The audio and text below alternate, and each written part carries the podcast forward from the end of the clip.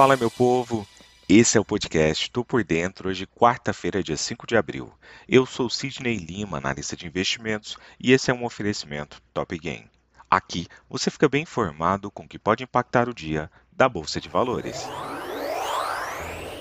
Ontem, o Ibovespa fechou em alta com o avanço dos bancos prevalecendo sobre a pressão negativa de Vale e Petrobras, mais distante da máxima diante da fraqueza em Wall Street e certa cautela em relação aos novos anúncios relacionados ao plano de ajuste fiscal do governo.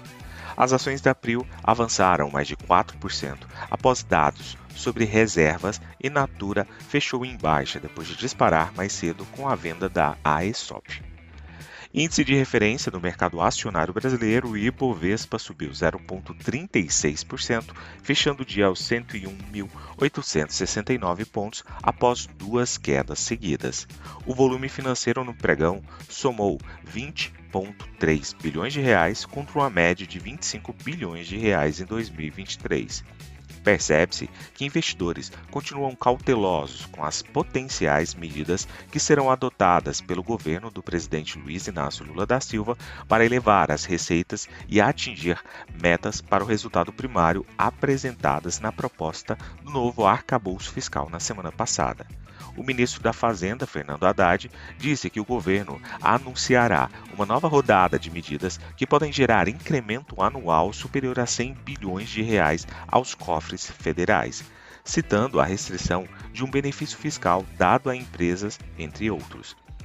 Ao que percebemos, o Ibovespa precisa superar os 104.100 pontos para sair da tendência de baixa e diminuir a aversão a risco e buscar os 106.800 pontos, que seria a próxima barreira. Ao mesmo tempo, se o Ibovespa acabar perdendo 100 mil pontos, deverá se mover em direção aos 97 mil pontos. Nos Estados Unidos, os mercados registraram queda nesta terça-feira, dia 4 os índices chegaram a ter apoio no início do dia em meio à divulgação de indicadores, mas o tom negativo acabou prevalecendo com temores sobre a perda de fôlego da economia dos Estados Unidos. Entre os setores, energia esteve entre os mais pressionados, corrigindo parte do ganho forte do pregão anterior, motivado pelo petróleo. O índice Dow Jones fechou em baixa de 0,59%. O S&P 500 caiu 0,58% e o Nasdaq acabou cedendo 0,52%. Na agenda de indicadores, as encomendas industriais dos Estados Unidos recuaram 0,7% em fevereiro diante de janeiro, quando analistas ouvidos pelo Wall Street Journal previam queda de 0,6%. Já o relatório JOLTS informou que a abertura de postos de trabalho no país caiu a 9,931 milhões em fevereiro, segundo o Departamento do Trabalho. O JOLTS mostra que o mercado de trabalho americano começa a enfraquecer ao atingir a mínima desde maio de 2021 na abertura de postos, mas também pondera que nem tudo são más notícias para o mercado de trabalho. Ao que tudo acaba indicando, teremos mais perda de fôlego adiante para o mercado de trabalho americano, com dificuldades para empresas menores fazerem empréstimos. Na Europa, os mercados de ações tentam se manter em campo positivo nesta quarta-feira, ajudados pela liberação de pedidos industriais alemães saudáveis, mas o sentimento de risco permaneceu frágil. As faixas de negociação devem ficar apertadas na Europa com a aproximação de um fim de semana prolongado, mas o sentimento recebeu um impulso após a divulgação na quarta-feira de dados mostrando que os pedidos industriais alemães subiram 4,8% em fevereiro. Além disso, a produção industrial francesa aumentou 1,2% no mês de fevereiro, acima do crescimento de 0,5% esperado e uma melhora significativa em relação à queda revisada de 1,4% no mês anterior. Esses números oferecem esperança para o setor manufatureiro sitiado na região, que tem se saído menos favoravelmente do que os serviços em toda a Europa. Dito isto, o sentimento de risco permanece frágil, com os investidores cautelosos com a possibilidade de recessões em ambos os lados do Atlântico. As bolsas da Ásia e do Pacífico fecharam sem direção única nesta quarta-feira após Wall Street sofrer perdas na esteira de dados econômicos fracos nos Estados Unidos.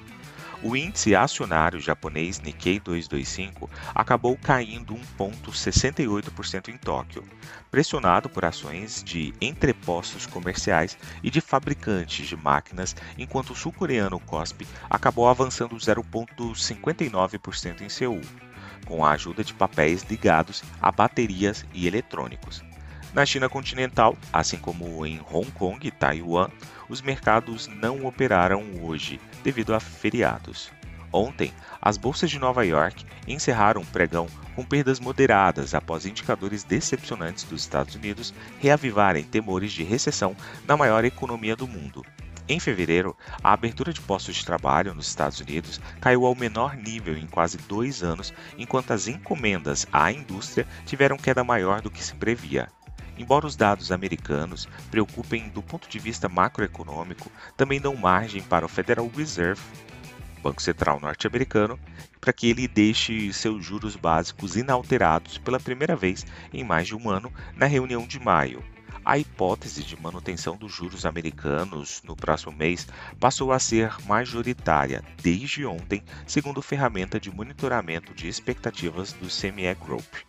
Na Oceania, as bolsas por lá, especificamente falando a bolsa australiana, ficou praticamente estável hoje, com fraqueza em ações de commodities e o bom desempenho de papéis de outros setores.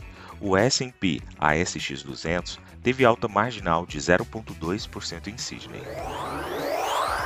Partindo para o petróleo, os preços ficaram estáveis nessa quarta-feira, com o mercado pesando perspectivas econômicas sombrias contra as expectativas de queda nos estoques de petróleo dos Estados Unidos e o anúncio voluntário de cortes de produção da OPEP.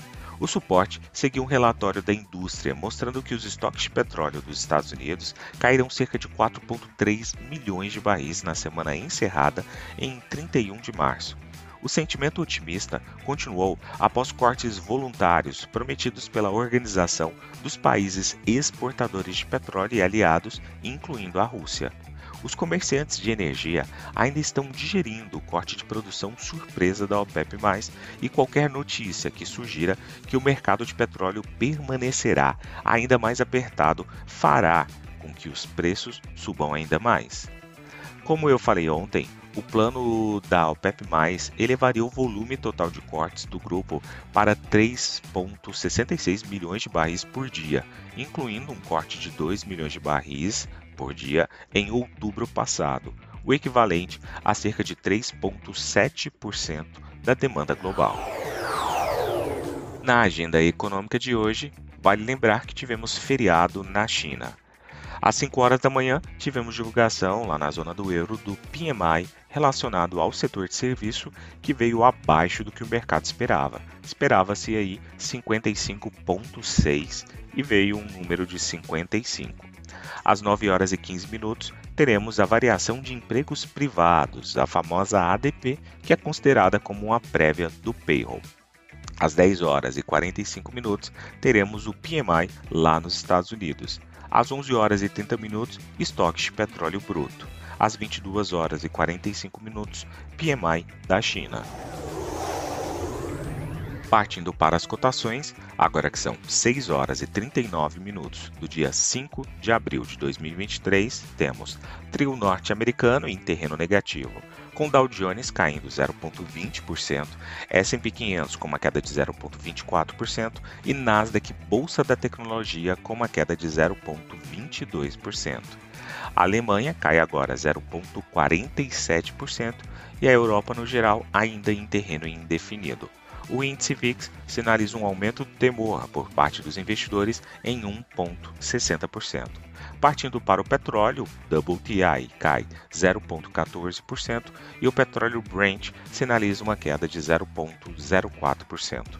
Do outro lado do mundo, a cotação do minério de ferro segue como ontem em 2,06% de queda devido ao feriado chinês. Vou ficando por aqui. Não esqueça de nos seguir nas redes sociais da Top Game. Valeu, tchau, fui!